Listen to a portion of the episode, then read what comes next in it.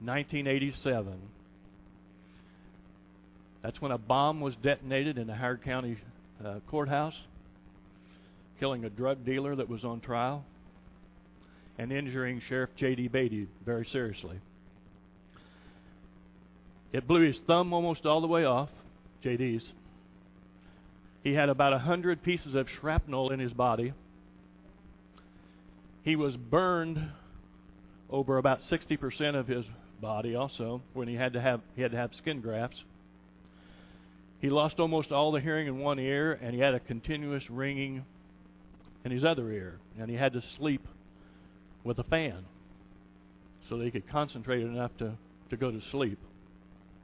Would you say that he was wounded? But not only was he wounded physically that particular day, he was wounded as a young boy. He was born and raised in Gateway Gardens on the south side of Kokomo. I was born and raised on the west side of the tracks and of some sort of humble means as he was. He had several siblings that he was responsible for to take care of, as his dad had abandoned him when he was a young boy. So he was uh, he not only injured physically and wounded physically, but he was also injured and emotionally uh, hindered. They were very poor, about as poor as a church mouse. You, that was all in his that was all in his past. His dad was arrested and was in the was in prison and uh, JB, JD was very embarrassed of that. Later in, on, as a young man, he was hired by the Indianapolis Police Department, and then spent a couple, two or three years there. Came back to Kokomo and was hired as the Howard County Sheriff's Department, and was twice elected sheriff.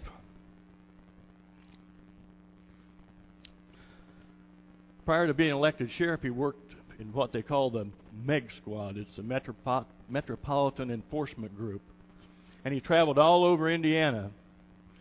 And he was a part of arresting hundreds of drug dealers that was bringing dope into the Kokomo Howard County area, all over the state of Indiana. And some of those people were very prominent people. And if I remember correctly, there was a judge that was arrested, there was a, an attorney that was arrested, uh, several prominent individuals. See, J.D. was a fearless individual.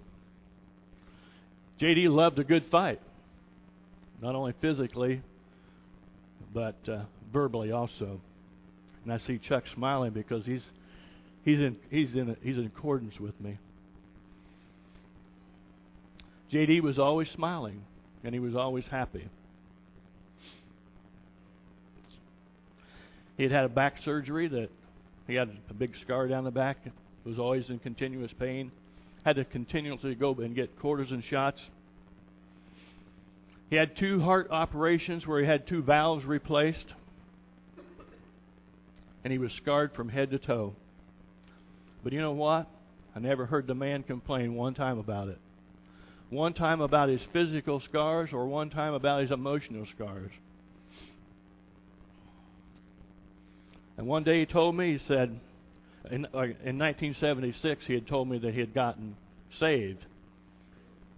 And you talk about a total transformation because this is a guy that, when he was working this, the Meg Squad, he he uh, was kind of a big brawny guy, and he would wear fatigue clothing, and he had a beard, and he looked just like Castro. So he had a background that one wouldn't think that would maybe be successful in life somebody that maybe couldn't get past their past. He told me one day, he said, Phil, I'm going to prison. But I'm going to prison to witness to my dad. So he did. He went and he told his dad, he said, I forgive you. I forgive you for all the things that happened as a child. And I want you to forgive me for what involvement I had in it. And he spoke with his dad, and in that time, his dad was saved and accepted Christ as his personal Savior in a penitentiary. The bomb went off on that April the 20th day. It was I was standing at the corner of Superior Street and Union Street, and it was the most frightening sound that you ever heard. And there may have been, basically some attorneys that, here that may have heard that sound also. But I knew that it was really, really bad. And my job then, I was captain of detectives in Kokomo, and um, I went back to the office because I knew I had to set up a command center. And we began to set up the command center, and was subsequently thereafter you know, we got all the information together, and not to take a long, make a long story short, but JD was transferred down to Indianapolis Hospital.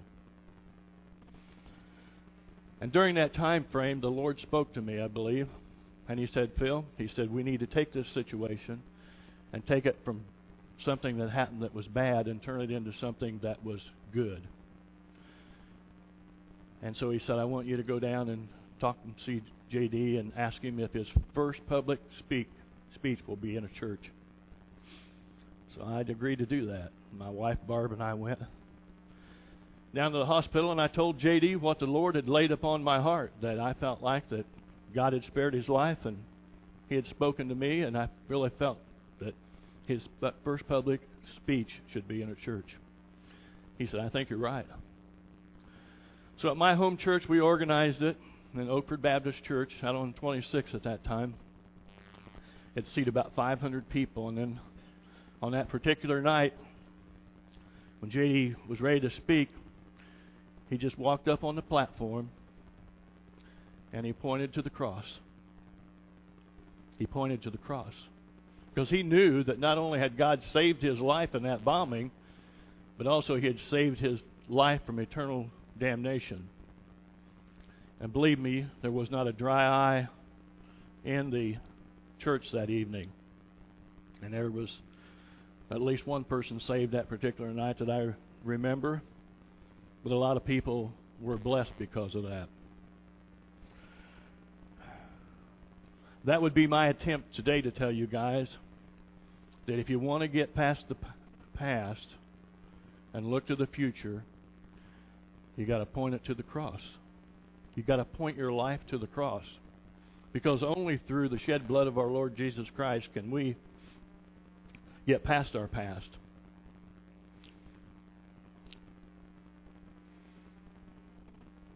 Sadly to say, it was only just a few years ago that JD went home to be with the Lord.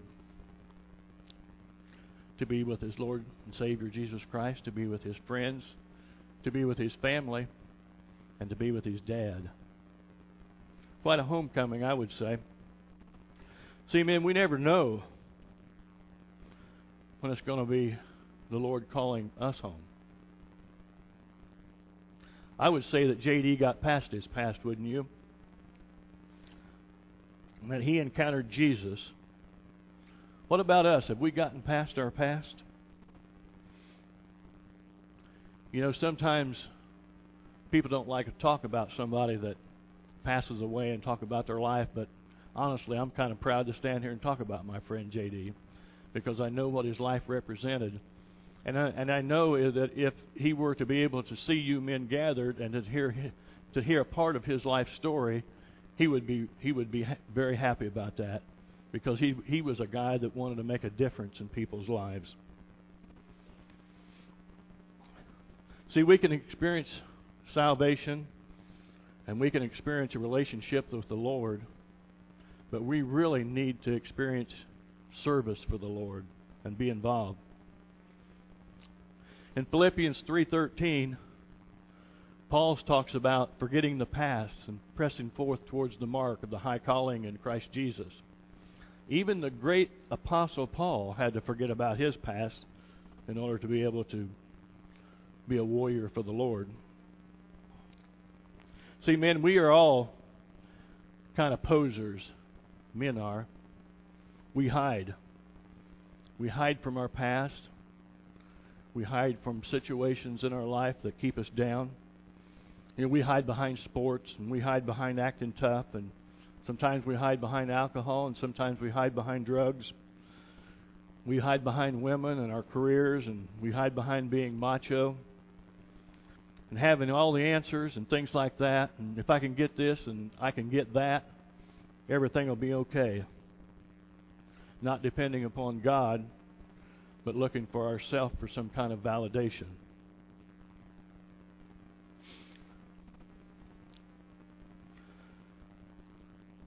The verse that we use for huddle is Proverbs 19:21 and it talks about many are the plans in a man's heart but it's the Lord's purpose that prevails and really that's really all that matters. We can we can have all the uh, ideas in our life that we want to accomplish, but unless it's the Lord's ideas, they don't matter.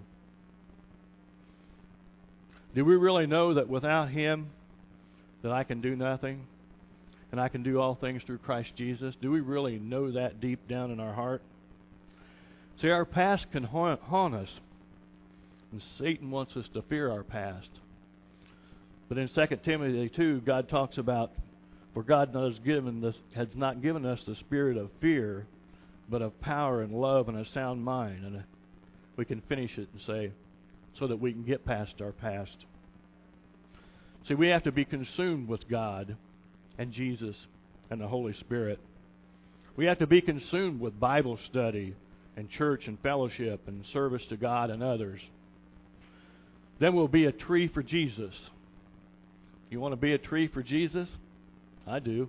My favorite verse in the in the in the uh, Bible. Blessed is the man that walketh not in the counsel of the ungodly, nor standeth in the way of sinners, nor sitteth in the seat of the scornful. But his delight is in the law of the Lord, and in his law doth he meditate day and night. And he shall be like a tree planted by the rivers of the water that bringeth forth his fruit in his season. His leaf also shall not wither, and whatsoever he doeth shall, prosper. What he's saying, men, is, is watch who you hang around with. Read my word, and you'll be like a tree planted by the rivers of water and your life will be fruitful and your life will be prosperous. That's what he's saying in that particular verse. See, I have to get past my past daily.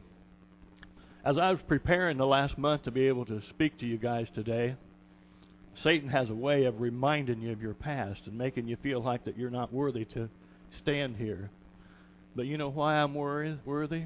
Because of the shed blood of the Lord Jesus Christ. My past is my past. He reminded me of things 20 years ago. He reminded me of things 30 years ago.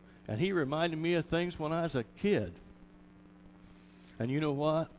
We're all alike, every one of us. Because you know what? Not only is your past what we would probably think of before salvation, our past is from this point backwards to yesterday we always have to get past our past.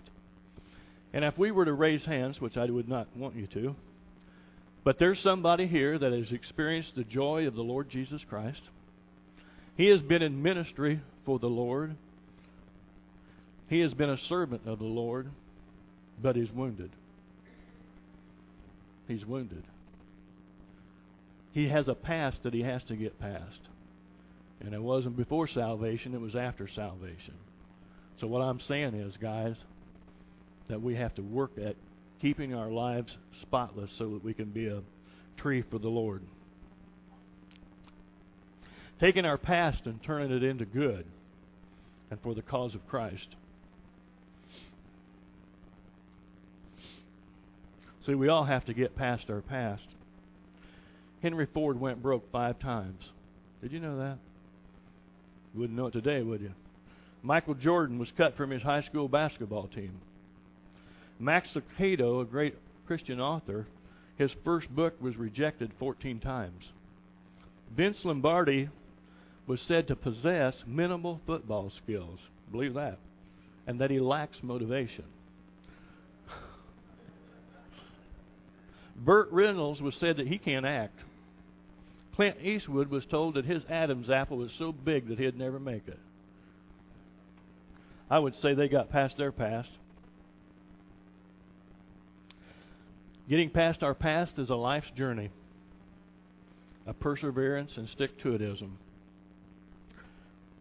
John Wesley, the great preacher, wrote in his journal on May the 1st he was asked not to return to preach. On May the 19th, the deacons told him not to return to preach. On May the 26th, a bull chased him off of the street. And on June the 2nd, he was kicked off of the highway when he was preaching. And that same afternoon, he preached in a pasture, and 10,000 people came. Did he get past it? What if he would have quit that first time? You know, we can all get discouraged, and we can all have our opinion about how the church ought to be run, and get all upset about little issues in the church, and it can make a difference in how successful that church is. We need to think about the things that matter, the souls of people. And we need to get past our past on a daily basis. And I printed out for each one of you guys the Armor of God prayer. And I truly believe that if our country is going to get past where we're at in this country, and everybody has their own opinion about it, if our local community is going to get past it, where we we think that we're at at this particular point, if we're going to be successful for within our churches and serve God in the way that He'd want us to do, that we need to build up strong men. And I believe that if each one of us started that our day with the armor of God prayer, it'd make a huge difference in who we are, but it'd also make a huge difference with the who the, with whom the people that we we touch on a daily basis. It says therefore put on the full armor of God so that when the day of evil comes you may be able to stand your ground and after you have done everything to stand stand firm then with the belt of truth buckled around your waist and the prayer that goes along with that phrase is, is Lord, I put on the belt of truth. I choose a lifestyle of honesty and integrity. Show me truths I so desperately need today. Expose the lies that I'm not even aware that I'm believing. And with the breastplate of righteousness in place, and yes, Lord, I wear your righteousness today against all condemnation and corruption. Fit me with your holiness and purity. Defend me from all assaults against my heart and with your feet fitted with the readiness that comes from the gospel of peace. Lord, I do choose to live for the gospel at any moment. Show me where the larger story is unfolding and keep me from being so lax that I think the most important thing today is the soap operas of this world. In addition to all this, take up the shield of faith, in which you can extinguish all the flames and arrows of the evil one. Jesus, I lift against every lie and every assault the confidence that you are good and that you have good in store for me. Nothing is coming today that can overcome me because you are with me. Take the helmet of salvation. Thank you, Lord, for my salvation. I receive it in a new and fresh way from you, and I declare that nothing can separate me now from the love of Christ and the place I shall ever have in your kingdom. And the sword of the Spirit, which is the Word of God, Holy Spirit, show me specifically today the truths of the Word of God that I would need to encounter to assaults and the snares of the enemy. Bring them to mind throughout the day. And pray in the Spirit on all occasions with all kinds of prayers and requests. With this in mind, be alert and always keep on praying for all of the saints.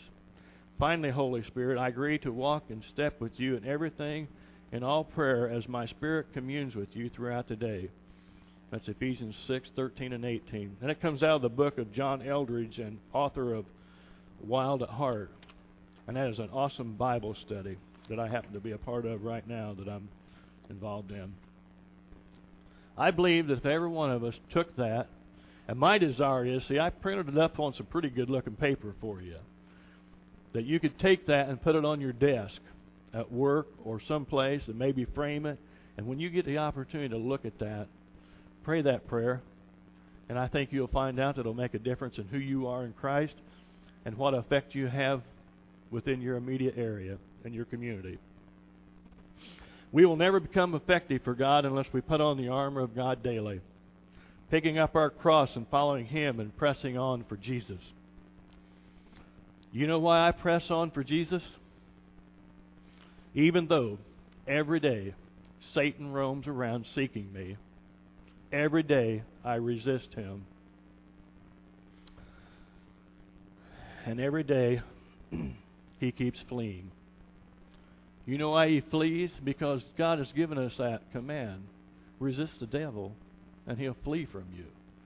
He'll run into that armor of God that you just read about, and he's gone. But you have to be the one to resist to get past your past. The reason I press on is, because of Barb, and that's my wife, and my daughter Tina, and my son in law Brian, and my grandson Seth, and my daughter Tara, and my son in law Roger, and my granddaughter Layla. I press on because of my family and because of my friends. I press on for you, my church, and the 46,000 unchurched in Howard County. I press on for them because I want to make a difference, and I hope that you want to make a difference also. I want to be a tree for Jesus, do you? I want to be a tree for Jesus. I press on for myself, looking for that day when I hear him say, Enter in, thou good and faithful servant, and receive the kingdom I have prepared for you. Keep, the, keep your eyes on the cross, guys, and you'll be a tree for Jesus. Let's pray. Father in heaven, I thank you for your many blessings, and God, I thank you for this opportunity. Lord, I pray for the times that I stammered, and I pray for the times that maybe I didn't say exactly what you wanted me to, but that you would take those and you would you would just cast them into the sea, Lord. And I pray that these men would just remember the things that you would want them to remember, the good things that you would have them to do, and the relationship you want with them. So I ask your blessings upon them as they talk about their commitment and about their past and what they intend to do about it. We just love you and praise you in Jesus' name. Amen.